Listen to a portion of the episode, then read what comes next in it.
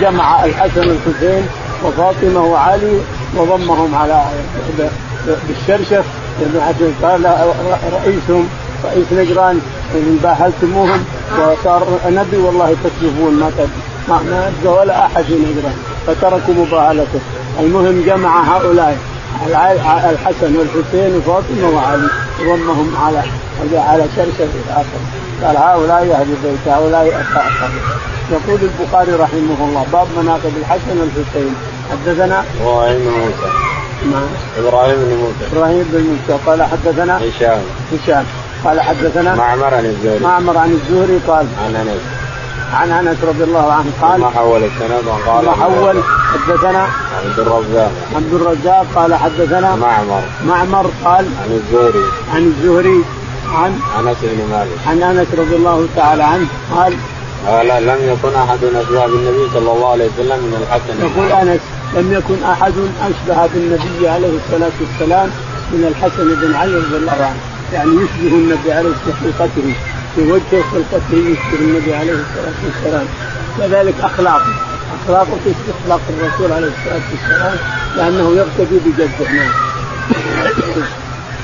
قال رحمه الله حدثنا محمد بن بشار قال حدثنا غندر قال حدثنا شعبة محمد بن أبي يعقوب قال سمعت ابن أبي نعم قال سمعت عبد الله بن عمر رضي الله عنه وسأله عن المحرم قال حسبه يقتل الذباب فقال أهل العراق يسألون عن الذباب وقد قتلوا ابن ابنة رسول الله صلى الله عليه وسلم وقال النبي صلى الله عليه وسلم هما ريحانات هما ريحانات من الدنيا.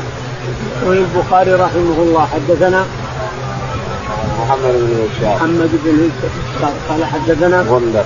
غندر قال حدثنا شعبة. شعبة قال حدثنا محمد بن أبي يعقوب. محمد بن أبي يعقوب قال محمد بن أبي يعقوب. يعقوب قال حدثنا ابن أبي نعم. ابن أبي نعم وهو غير النعم ابن أبي نعم الضعيف هذاك ما يخرج عنه البخاري هذا غيره. قال حدثنا قال سمعت عبد الله بن عمر وسأله عن سمعت عبد الله بن عمر رضي الله تعالى عنه وسمعه حجاج أهل وسمع حجاج أهل العراق يسألون ابن عمر وهم محرمون أنقتل الذباب ونحن محرمون؟ قال انظروا يا ناس المهزلة تقتلوا الحسين بن علي يسألون عن الذباب. تقتلوا الحسين بن علي ريحانة الرسول عليه الصلاة والسلام. يقتلون أهل العراق ويسألون عن الذباب هم تحرمون هذه مهزلة مهزلة. وقد سمعت الرسول عليه الصلاة والسلام يقول هما ريحانتان من الدنيا. الحسن والحسين هما ريحانتان من الدنيا. ومع هذا عن الذباب نعم. مهزلة لا شك في هذا. باب مناقب بلال بن أبي رباح مولى أبي بكر رضي الله عنهما وقال النبي صلى الله عليه وسلم سمعت دفن عليك بين يدي في الجنة. قال رحمه الله دثنا ابن نعيم. قال دثنا عبد العزيز بن أبي سلمة. محمد بن المنكدر قال أخبرنا جابر بن عبد الله رضي الله عنهما قال كان عمر يقول أبو بكر سيدنا وأعتق سيدنا يعني بلالا. يقول البخاري رحمه الله باب مناقب بلال ابن أبي رباح وبلال ابن حمامة. كيف تسميه بأمه؟ فهو حمامة. كيف تسميه بابيه فهو رباح. بلال بن رباح الحبشي رضي الله تعالى عنه وأرضاه. أعتقه أبو بكر من أمية بن خلف. كان يعذبه في صحراء مكة. هنا يجيب صخرة حامية. نعوذ بالله يضعها على بطنه وهو عريان. يقول اكفر بمحمد. يقول أحد أحد أحد أحد. فأتى أبو بكر الصديق رضي الله تعالى عنه واشتراه من أمية بن خلف واعتقه. اعتقه أبو بكر واعتق عمار واعتق كثير من الناس. يقول بلال بن رباح. حدثنا قرأنا السنة قال النبي صلى الله عليه وسلم سمعت دفن عليك يقول النبي عليه الصلاة والسلام بلال سمعت دفن عليك يعني وقعنا عليك في الجنة. يعني في قد يقول الرسول لبلال سمعت دفن عليك في الجنة. فما الذي تفعل حتى وصلت إلى هذه قال يا رسول الله والله ما اعمل شيء إلا إني إذا تطهرت صليت. كل ما تطهرت صليت. يعني كل ما تطهرت صليت. هذا يدل على أن حتى أوقات النهي يصليها. حتى أوقات النهي يصليها رضي الله عنه وأرضاه. يقول سمعت دفع عليك وقعنا عليك في الجنة. فما الذي تصنع يا بلال؟ قال يا رسول الله ما أصنع شيء إلا إني كلما تطهرت كل ما تطهر صليت ركعتين. قال لي هذا قال حدثنا أبو نعيم. يقول حدثنا أبو نعيم قال حدثنا عبد العزيز. عبد العزيز قال حدثنا محمد. محمد قال عن جابر بن عن جابر قال كان عمر يقول أبو بكر سيدنا واعتق كان عمر رضي الله تعالى عنه يقول أبو بكر سيدنا واعتق سيدنا بلال رضي الله عنه. وليس الترجمة غلط. الترجمه يقول باب باب مناقب بلال. مناقب بلال وأنه مملوك عدل على بكر لا اعتق على بكر خلاص صار حر قال لابي بكر أنت اعتقتني لله دعني أعمل ما أشاء. اعتقتني لنفسك تمسكني قال اعتقتني كان دعني أعمل أنا ما أشاء. أروح للنهاد بلا فهو اعتقه. تراه واعتق خلاص انتهى. انتهى ما له ما له ملك على ما لابي بكر ملك على بلال إلا إنه المو... الولاء له الولاء فقط. يعني لو يكتب مال بلال ويموت ما وراه أولاد أخذه أبو بكر لأنه هو اللي اعتقه الولاء نعم. وغير الولاء ما له أمر عليه. نعم. قال رحمه الله دثنا ابن منوير عن محمد بن عبيد قال دثنا إسماعيل عن قيس أن بلال رضي الله عنه قال لأبي بكر إن كنت إنما اشتريتني لنفسك فأمسكني.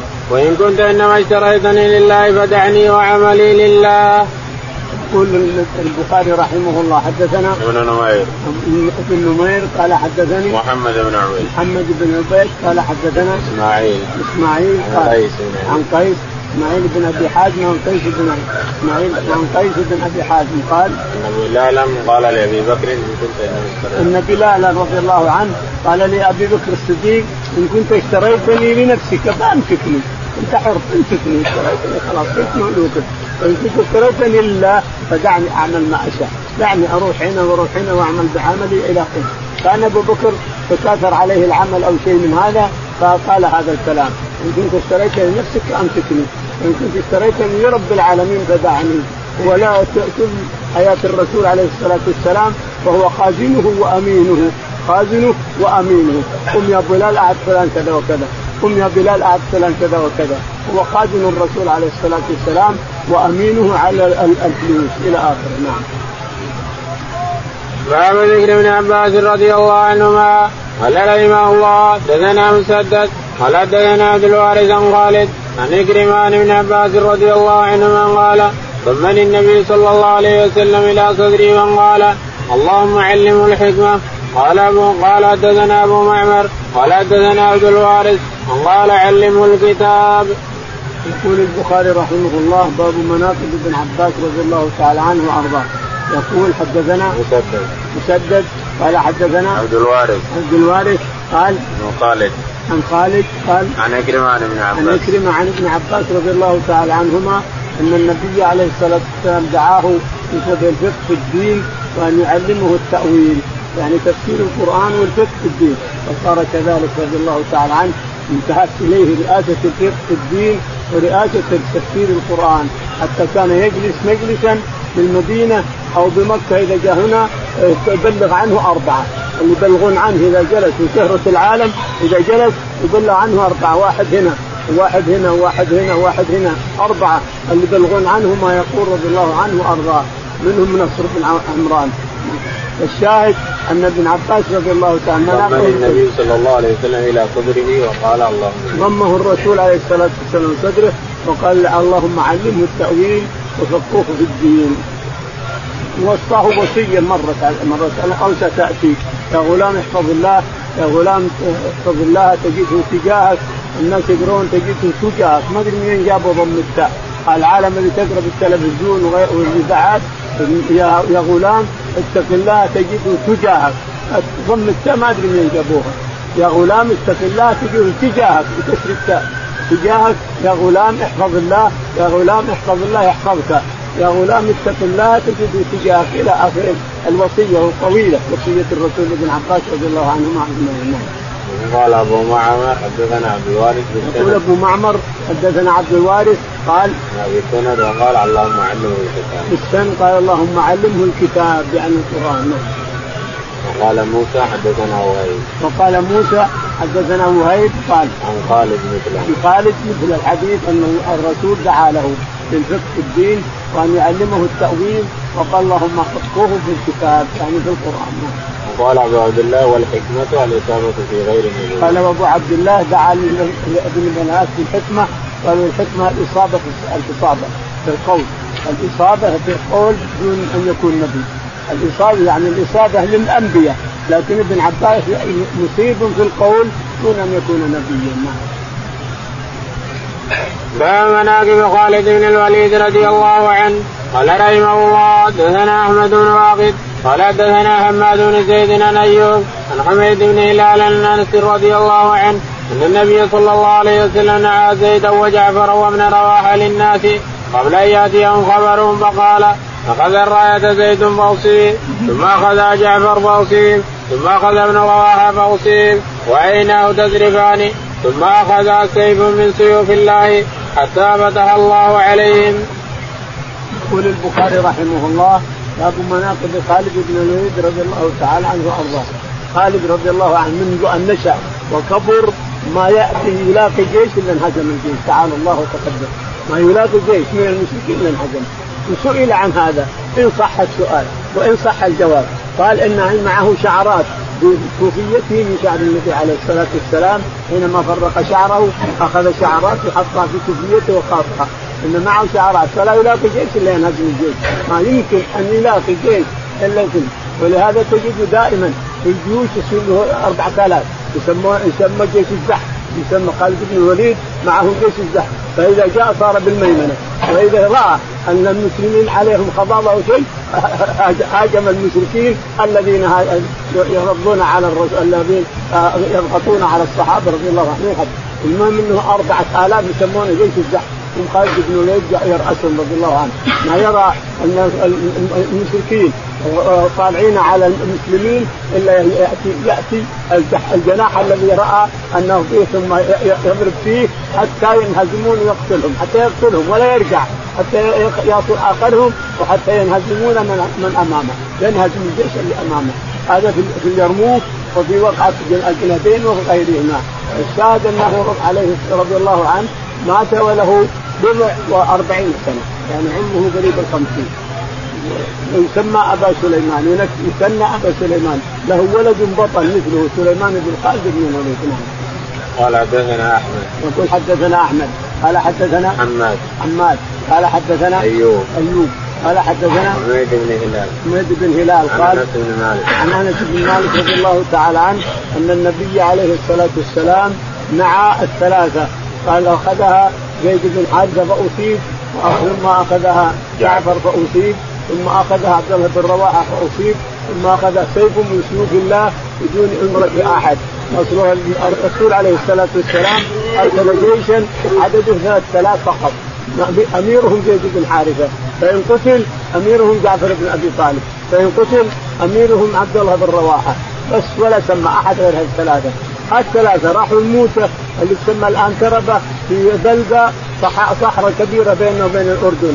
راحوا لها ولقوا 100000 هم 3000 ولقوا 100000 وتقاتل الناس وقتل زيد رضي الله عنه وأخذ الراية بعده جعفر ثم قطعت يده اليمنى ثم يده اليسرى ثم ضرب مع صدره ثم أخذ الراية عبد الله بن رواحة وتقدم وقتل.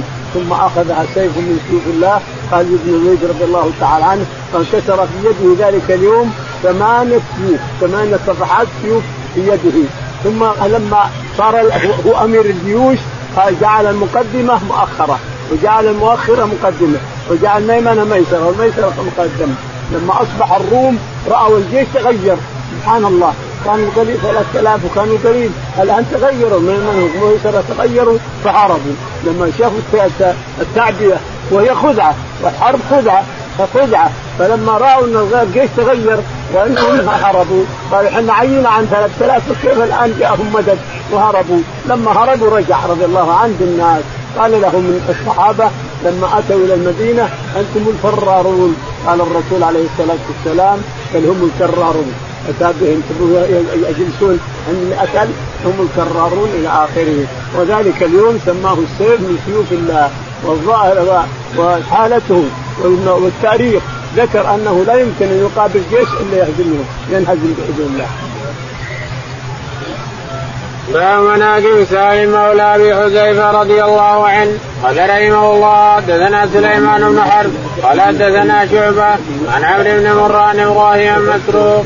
قال ذكر عبد الله عند عبد الله بن عمرو رضي الله عنهما فقال ذاك رجل لا أزال احبه بعدما سمعت رسول الله صلى الله عليه وسلم يقول استقرأ القرآن من أربعة من عبد الله بن مسعود فوضى به وسالم مولى أبي حذيفة وأبي بن كعب ومعاذ بن جبل قال لا أدري بدا بأبي أو بمعاذ. يقول البخاري رحمه الله باب مناقب سالم مولى أبي حذيفة رضي الله عنه سالم إذا قرأ القرآن سكت المسجد كله من حسن صوته وحلاوة القرآن. القرآن كأنه توه نازل كأن القرآن بلسانه توه نزل. الآن اللي نزل رطب غرب يتسمع الناس كلهم. إذا قرأ سالم مولى حذيفة في المسجد سكت اللي يدرون جميعهم يسمعون صوته وقراءته. حتى أن عائشة رضي الله تعالى عنها جاءت يوما مرت تريد بيتها وسمعت صوته في المسجد يقرأ. فدخلت. لما دخلت رأت هذا يقرأ يقرأ يقرأ. تأخرت على الرسول عليه الصلاة والسلام. فلما دخلت عليه قال ما خلفك؟ قالت رجل يقرأ يا رسول الله ما سمعت قراءته ما سمعت مثل قراءته المسجد في المسجد فقام عليه الصلاة والسلام ودخل وإلى سالم مولى أبو حذيفة. الحمد لله الذي جعل في أمتي مثل هذا. الحمد لله الذي جعل في أمتي مثل هذا. قتل أيام اليمامة. لما ارتد الناس ارتد اليمامة. لما مات الرسول ارتد الناس. أرسل أبو بكر جيوش وصار مع الجيوش وكان يقاتل. هو أولهم. يقاتل يا أصحاب رسول الله. يا أصحاب رسول الله لا تنازلوا. لا تتقدموا. تقدموا حتى قتل رضي الله تعالى عنه قتل شهيدا. قال حدثنا سليمان. يقول حدثنا سليمان. قال حدثنا شعبة. شعبة. قال حدثنا عمرو بن مرة. عمرو بن مرة. قال حدثنا إبراهيم. إبراهيم قال عن مسروق. عن مسروق بن الأجدع. قال قال ذكر عبد الله بن مسعود عند عبد الله بن عمرو قال ذكر عبد الله بن مسعود عند عبد الله بن عمرو بن العاص. بن عمرو بن العاص فقال سمعت الرسول عليه الصلاة والسلام يقول القرآن من أربعة. ابن أم عبد الأول ثم بعده معاذ سالم. مولى أبي حذيفة ثم بعده معاذ بن جبل ثم أو أبي بن كعب ثم معاذ بن جبل. أربعة. يستقرئ القرآن من أربعة. أولهم عبد الله بن مسعود رضي الله تعالى عنه ثم سالم مولى أبي حذيفة. ثم أبي بن كعب ثم معاذ أو معاذ ثم أبي. شك عبد الله بن عمرو. نعم. باب مناقب عبد الله بن مسعود رضي الله عنه. قال رحمه الله حدثنا نفس بن عمر قال حدثنا شعبان سليمان قال سمعت أبا وائل قال سمعت مسروقا قال قال عبد الله بن عمرو رضي الله عنهما إن رسول الله صلى الله عليه وسلم لم يكن فاحشا ولا متفحشا. وقيل ان من يحبكم إلي أحسنكم أخلاقا. وقال استقرئ القرآن من أربعة. من عبد الله بن مسعود وسالم مولى أبي حذيفة وأبي بن كعب ومعاذ بن جبل. يقول البخاري رحمه الله حدثنا باب مناقب عبد الله بن مسعود. باب مناقب عبد الله بن مسعود رضي الله تعالى عنه وأرضاه. ويكنى ابن ام عبد. يعني ابن ام عبد أمه. ثم ام عبد. أم أبي عبد. عبد الله بن مسعود الهذلي رضي الله عنه من هذيل يقول حدثنا حفص بن عبد حفص بن عبد قال قال حدثنا شعبة. قال حدثنا شعبة قال قال حدثنا الأعمش. حدثنا الأعمش قال عن أبي وائل. عن أبي وائل قال قال سمعت مسروقا قال عبد الله بن عمرو أن رسول الله صلى الله عليه وسلم لم يكن فاحشا ولا متفحشا يقول مسروق سمعت سمعت مسروق بن الأجدع يقول نعم. سمعت عبد الله بن عمرو سمعت عبد الله بن عمرو بن العاص يقول إن رسول الله صلى الله عليه وسلم لم يكن فاحشا ولا متفحشا إن النبي عليه الصلاة والسلام لم يكن فاحشا ولا متفحشا الرسول عليه الصلاة والسلام لم يكن فاحشا ولا متفحشا وإنه قال استقرأوا القرآن. قال إن من أحبكم إلي أحسنكم أخلاقا. وإن من أحبكم إلي أحسنكم أخلاقا. هذا كلام الرسول عليه الصلاة والسلام. إن من أحبكم إلي أحسنكم أخلاقا. ثم قال قال استقرأ القرآن من أربعة. ثم قال استقرأ القرآن من أربعة. عبد الله بن مسعود يسمى بن عبد و سالم. وسالم مولى أبي حذيفة وأبي بن كعب. وأبي بن كعب ومعاذ بن جبل رضي الله تعالى عنهم وأرضاهم. قال رحمه الله دثنا موسى عن أبي عوانة عن المغيرة عن إبراهيم عن القمن قال دخلت الشام وصليت ركعتين. وقلت اللهم يسر لي جليسا. فرأيت شيئا مقبلا فلما دنا قلت أرجو أن يكون استجاب. قال من أين أنت؟ قلت من أهل الكوفة. قال لم يكن فيكم صاحب النعلين والوسادة والمطرة. ألم يكن فيكم الذي أجير الذي أجير من الشيطان؟ ألم يكن فيكم صاحب السر الذي لا يعلم غيره؟ كيف قرأ ابن أم عبد؟ والليل فقرأت والليل إذا يغشى والنهار إذا تجلى والذكر والأنثى. قال أقرأني النبي صلى الله عليه وسلم فاولى في فما زال هؤلاء حتى كادوا يردونني. يقول البخاري رحمه الله حدثنا موسى. موسى قال حدثنا أبو عوان أبو عوانة قال عن مغيرة. عن مغيرة قال عن إبراهيم عن علقمه عن إبراهيم عن علقمه قال قال دخلت الشام وصليت ركعتين. يقول دخلت الشام علقمه بن قيس النخعي يقول دخلت الشام إلى المسجد فجلست فيه وطلبت الله أن يرزقني جليسا صالحا. يقول فأتاني شيخ لم أعرفه حتى جلس في جنبي.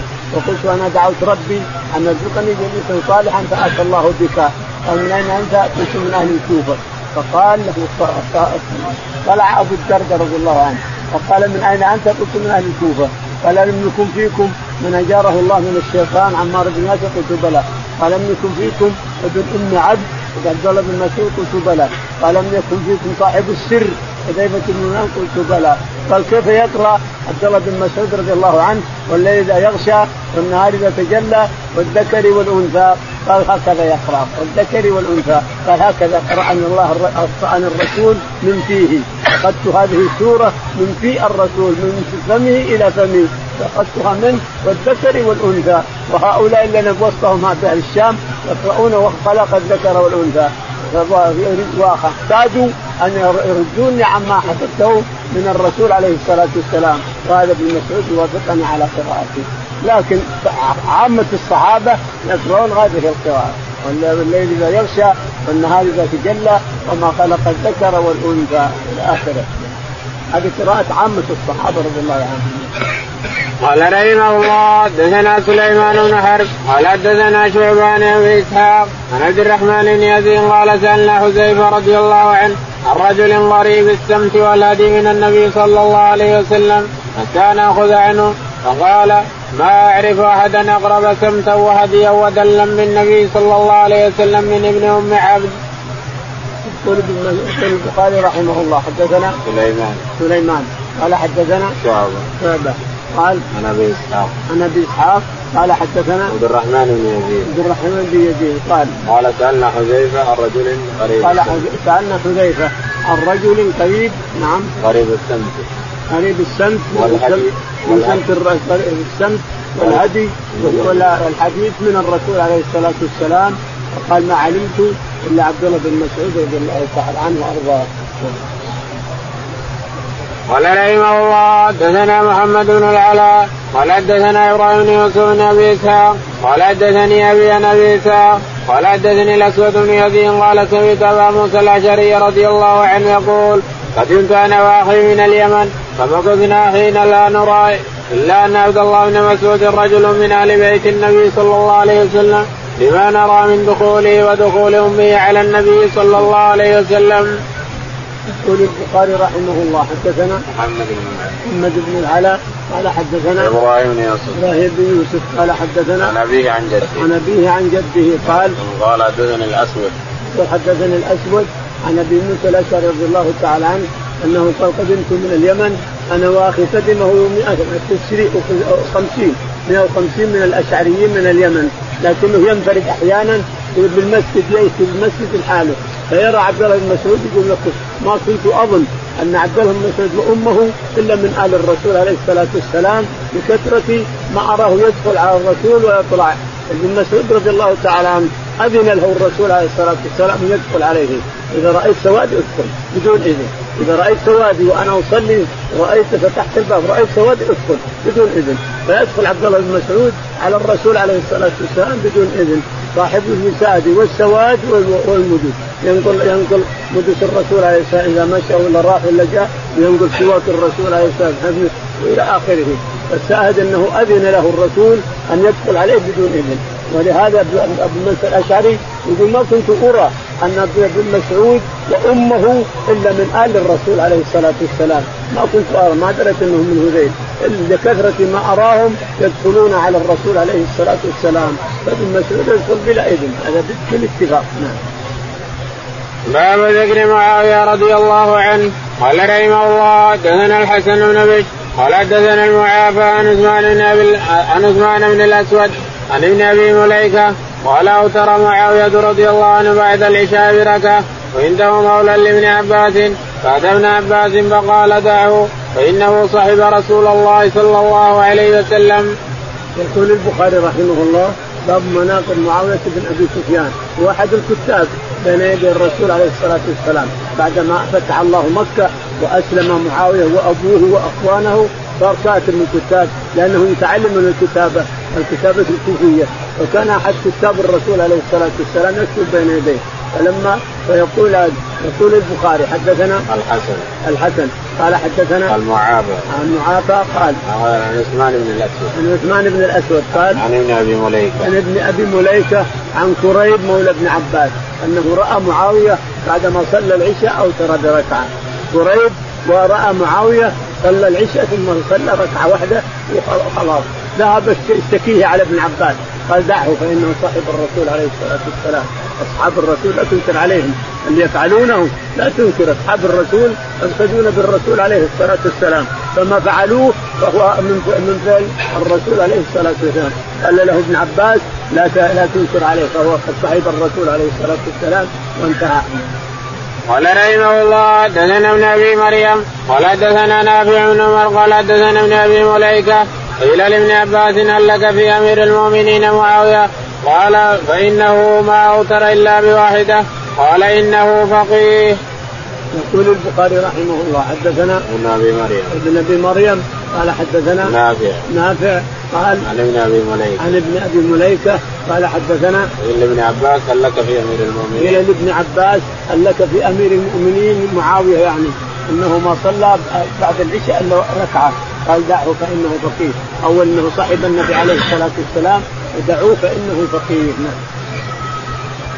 قال رحمه الله حدثنا عمرو بن عباس قال حدثنا محمد بن جعفر قال حدثنا شعبة عن أبي التيام قال سمعت حمران بن ابان عن معاوية رضي الله عنه قال إنكم لتصلون صلاة لقد سعينا النبي صلى الله عليه وسلم فما رأيناه يصليها ولقد نهى عنهما يعني الركعتين بعد العصر. يقول البخاري رحمه الله حدثنا عمرو بن عباس عمرو. قال حدثنا محمد. محمد. قال حدثنا شعبة. شعبة. قال عن أبي التياح. عن أبي التياح. قال عن حمران بن عن عباس عمران بن أبان. قال عن معاوية. عن معاوية رضي الله تعالى عنها أنه قال أراكم إني أراكم تصلون صلاة لم يكن الرسول عليه الصلاة والسلام يصليها وهي ركعتين بعد العصر. الرسول عليه الصلاة والسلام صلاها يوما حين جاءه الوفود وأشغله الوفود عن الراتبة حق الظهر. راتبة الظهر انشغل عنها عليه الصلاة والسلام بالوفود ولما أتى اليوم يوم أم سلمة صلاها عند أم سلمة. فقالت ما هذه يا رسول الله؟ بعد العصر تصلي قال اشغلنا الوفود عن راتبة الظهر فهذه راتبة الظهر أصليها. قالت هل نفعل ذلك؟ قال لا. نفعل نحن مثل قال لا. لا خلاص يعني حتى هو ما هو فاعلها. يعني الرسول حتى ما هو فاعلها. إنما أشغله الوفود عن راتبة الظهر وقضاها بعد العصر إلى آخره. قال إنكم تصلون صلاة لم يكن الرسول عليه الصلاة والسلام يصليها وهي ركعتين بعد العصر. باب مناقب فاطمة رضي الله عنها. وقال النبي صلى الله عليه وسلم فاطمة سيدة نساء الجنه قال رحمه الله حدثنا أبو الوليد قال حدثنا ابن عينان بن عن عمرو بن دينار عن ابن أبي مليكه عن المسور بن مخرم رضي الله عنهما إن رسول الله صلى الله عليه وسلم قال فاطمة بضعه مني فمن أغضبها أغضبني. يقول البخاري رحمه الله باب مناقب فاطمة الزهراء رضي الله تعالى عنها ورضاها يقول حدثنا قال النبي صلى الله عليه وسلم فاطمة سيدة نساء قال النبي عليه الصلاة والسلام فاطمة سيدة نساء أهل الجنة ثم ساق السند وقال حدثنا أبو الوليد. حدثنا أبو الوليد قال حدثنا ابن عيين نعيم قال حدثنا عمرو. عمرو قال حدثنا ابن أبي مليك ابن أبي مليكة قال عن المسور بن مخرم عن المسور بن مخرمه قال أن رسول الله صلى الله عليه وسلم قال فاطمة بضعة مني أن النبي عليه الصلاة والسلام قال فاطمة بضعة مني يريبني ما رابها هذا حينما خطب علي بن أبي طالب بن أبي جهل. خطب الرسول على المنبر وقال فاطمة بضعه مني قطعة مني يريبني ما رابها. فلا يمكن أن يجمع أبي طالب ابن أبي طالب بن عدو الله ورسول الله عليه الصلاة والسلام وترك عليه خطبة المراه باب فضل عائشة رضي الله عنها. قال رحمه الله حدثنا يحيى بن بكير. قال حدثنا ليس يونس بن شهاب. قال أبو سلمة أن عائشة رضي الله عنها قالت قال رسول الله صلى الله عليه وسلم يوم يا عائش هذا جبريل يقرئك السلام. فقلت وعليه السلام ورحمة الله وبركاته ترى ما لا أرى. تريد رسول الله صلى الله عليه وسلم. يقول البخاري رحمه الله باب فضل عائشة رضي الله تعالى عنها. رضي الله عنها وعن ابيها وامها يقول حدثنا يحيى. يحيى. قال حدثنا الليل الليل قال حدثنا يونس عن يونس عن ابن شهاب قال عن أبي سلمة عن أبي سلمة عن عائشة رضي الله تعالى عنها أن النبي عليه الصلاة والسلام قال لها يا عائشة هذا جبريل يقرأ عليك السلام. قالت عليك عليه السلام. عليه السلام ورحمة الله وبركاته. عائشة رضي الله تعالى عنها من مناقبها أن جبريل اتى بها بخرقه من حرير. اتى بها وهي طفله صغيرة ما ولدت يعني توها مولودة. الآن رايحه بطن أمها. جاء بها ووراها الرسول عليه الصلاة والسلام. لما كشف عنه الرسول وإلى عائشة التي اتته بعد ذلك التي قبل قال إن جبريل أرانيك في خلقه من حرير؟ قال لما رأيتك وقلت ان يكن هذا فسيكون. ان يكن الله قضاء فسيكون. كان حينئذ. عقد عليها ام ست سنوات ودخل بها أم تسع سنوات. عقد عليها الهجره لها تسع سنوات. قال رحمه الله حدثنا آدم قال حدثنا شعبة قال حدثنا عمرو قال أخبرنا شعبة عن عمرو بن مرة عن مرة اما أبي موسى الأشعري رضي الله عنه قال قال رسول الله صلى الله عليه وسلم كمل من الرجال كثير ولم يكمل من النساء إلا مريم بنت عمران واسيا امرأة فرعون وفضل عائشة على النساء كفضل السريد على سائر الطعام. يقول البخاري رحمه الله حدثنا آدم آدم قال حدثنا شعبة. شعبة. ثم حول ثم حول. قال حدثنا عمرو عمرو. قال حدثنا شعبة. شعبة. قال عن عمرو بن مرة. عن عمرو بن مرة. عن مرة. أيوه عن مرة الحمدان عن أبي موسى الأشعري. عن أبي موسى الأشعري رضي الله تعالى عنه أن النبي عليه الصلاة والسلام قال كمل من الرجال كثير.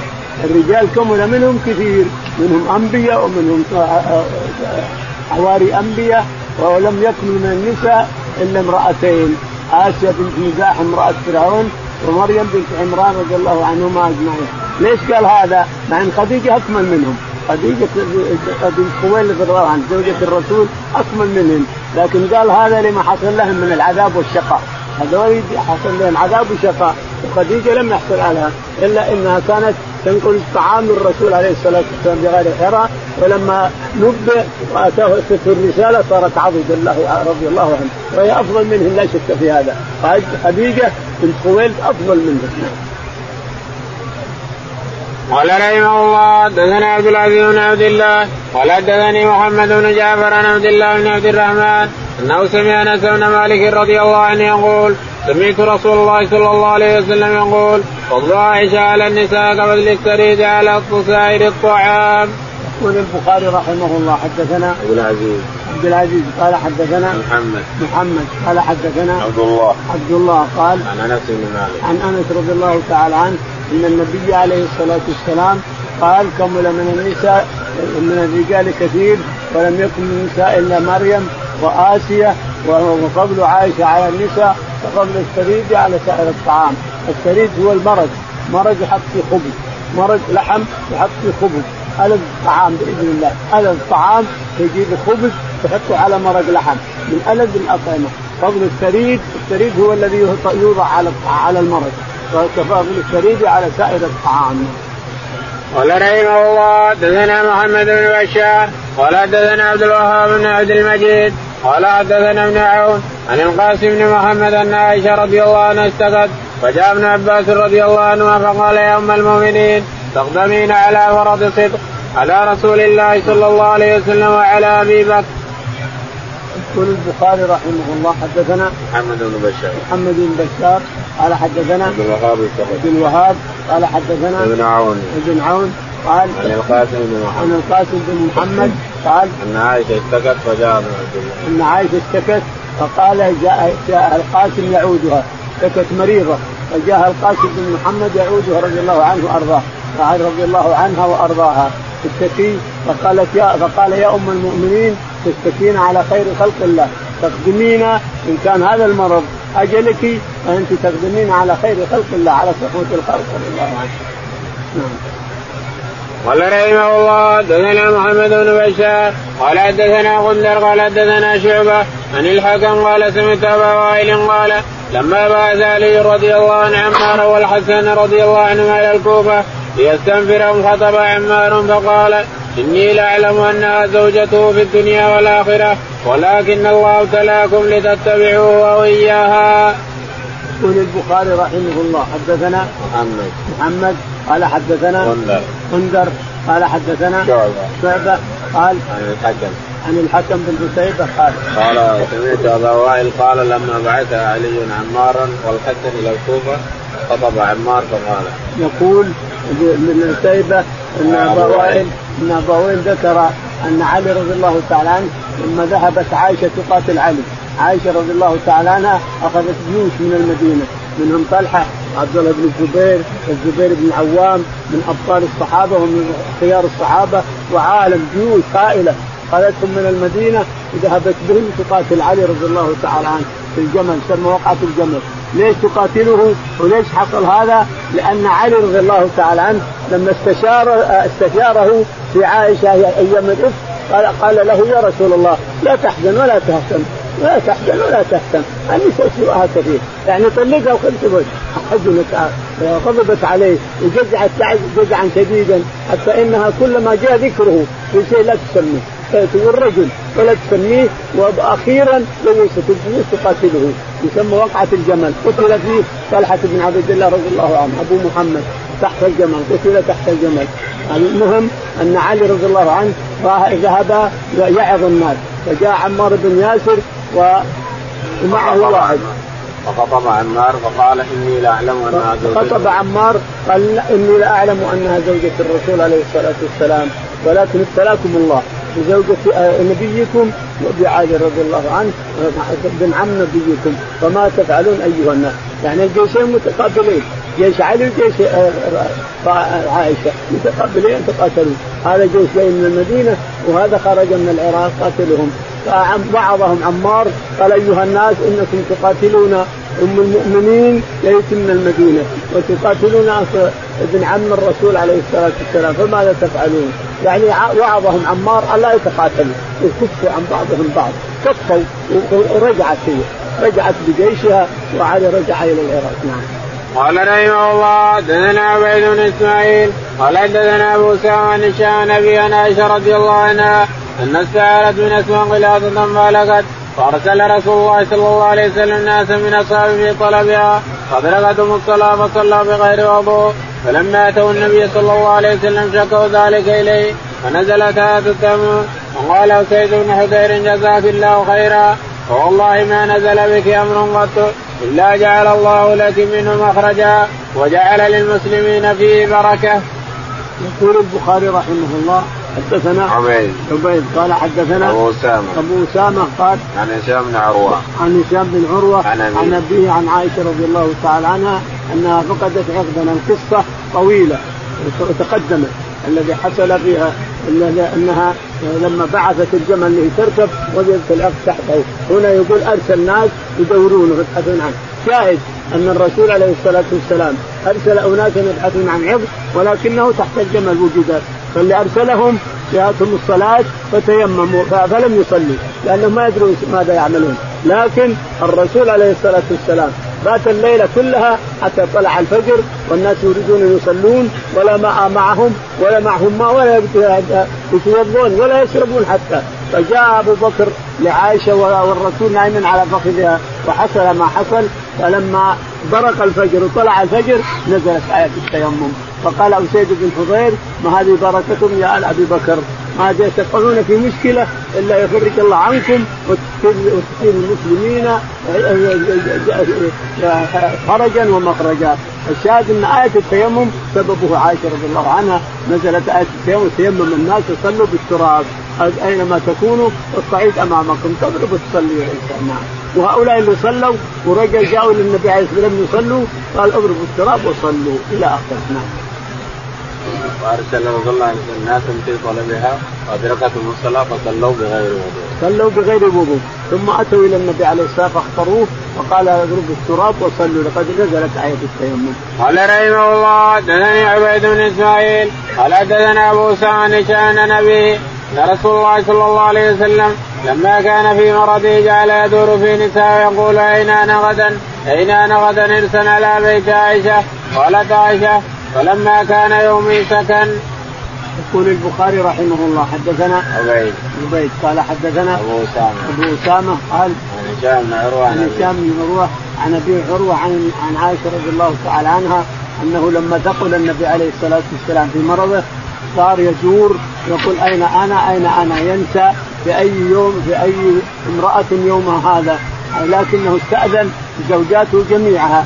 أن يجلس في بيت يمرض في بيت عائشه فاذن له. لكن هذا قبل يستأذن. ويكون يقول أين أنا أين أنا؟ قبل أن يستأذن زوجاته. لما صار إلى عائشة سكن ثم استأذن الزوجات الثمان أنني بجد عند عائشة. المرض المرض عند عائشة فأذن له كل الثمان نعم. قال رحمه الله دثنا عبد الله بن عبد الوهاب قال حدثنا حماد قال حدثنا هشام بن نبيه قال كأن الناس يتحرون بهداياهم يوم عائشة قالت عائشة فاجتمع صواحبي إلى أم سلمة فقل يا أم سلمة والله إن الناس يتحرون بهداياهم يوم عائشة وأنا نريد الخير كما تريده عائشة ومري رسول الله صلى الله عليه وسلم أن يأمر الناس أن يهدوا إليه حيثما كان أو حيثما دار. قالت فذكرت ذلك أم سلمة للنبي صلى الله عليه وسلم قالت فأعرض عني فلما عاد إلي ذكرت له ذاك فأعرض عني فلما كان مثال ذكرت له فقال يا أم سلمة لا تؤذني في عائشة فإنه والله ما نزل علي الوحي وأنا في لحام امرأة منكن غيرها.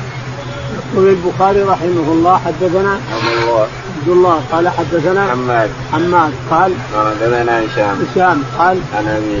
عن أبي عروة عن عائشة رضي الله تعالى عنها أن زوجات النبي عليه الصلاة والسلام الثمان اشتكن إلى أم سلمة لأن أم سلمة رضي الله عنها يحبها الرسول حبا شديدا عاقلة وعندها رأي حسيس إذا أخذ رأي إذا احتاج إلى شيء وأخذ رأيها رضي الله عنها وأرضاها عندها رأي حسيس فيحبها فإذا جاء عندها قال قال ازواجه الثمان يا أم سلمة أنت اعقلنا وأكثرنا على الرسول تكثرين عليه تكلمينه قولي له إن الناس يهدون هدايا بيت عائشة يرسلون هداياهم يرسل صدقاتهم في بيت عائشة، ليش عائشة؟ ان زوجاته مثله، يصير صار عندنا يأمر الناس أن تجي الصدقات والهدايا في بيت كل واحدة يصير عندها تجي الصدقات والهدايا عندها، قولي له يا أم سلمة. جاء الرسول عليه الصلاة والسلام في يومها فقالت له فأعرض عنها ما رد لها. لا زين ولا شيء ما رد عليه ثم دار ثمانية هي التاسعة جاء يوم تسعة جاء إليها فقالت له أيضا فأعرض عنها. هذه الثانية أعرض عنها معناه إنه ما يريدها تكلمه لكن عاد حرص الزوجات وكونهن يحسنها يحسنها على أن تقول الرسول وهي جسرة. فلما جاءت ثالثة جاء دار وجاء يومها الثالث قالت يا رسول الله كذا كذا قال لا تؤذيني يا أم سلمة. يا أم سلمة لا تؤذيني فوالله ما منكن واحدة يكتمان ما منكن واحدة. يأتيني الوحي وأنا في لحافه إلا عائشة. يعني معنى هذا ما معنى هذا أن عائشة لها فضل كبير عليكن. الوحي ما يجي لحاف واحد إلا عائشة فانتم معناها أني ما أقدر أقول للناس تحروا كذا تحروا كذا. ما يأتيني الوحي. في لحاف واحدة منكن الثمان إلا عائشة التاسعه يجيني الوحي في لحافة. يجيني جبريل في لحافة. يجيني القرآن في لحافة. أنتم ما يجيني ما يجيني شيء منكم. فكيف أقول للناس؟ ام سلمه قال عز ربك ولا كلمه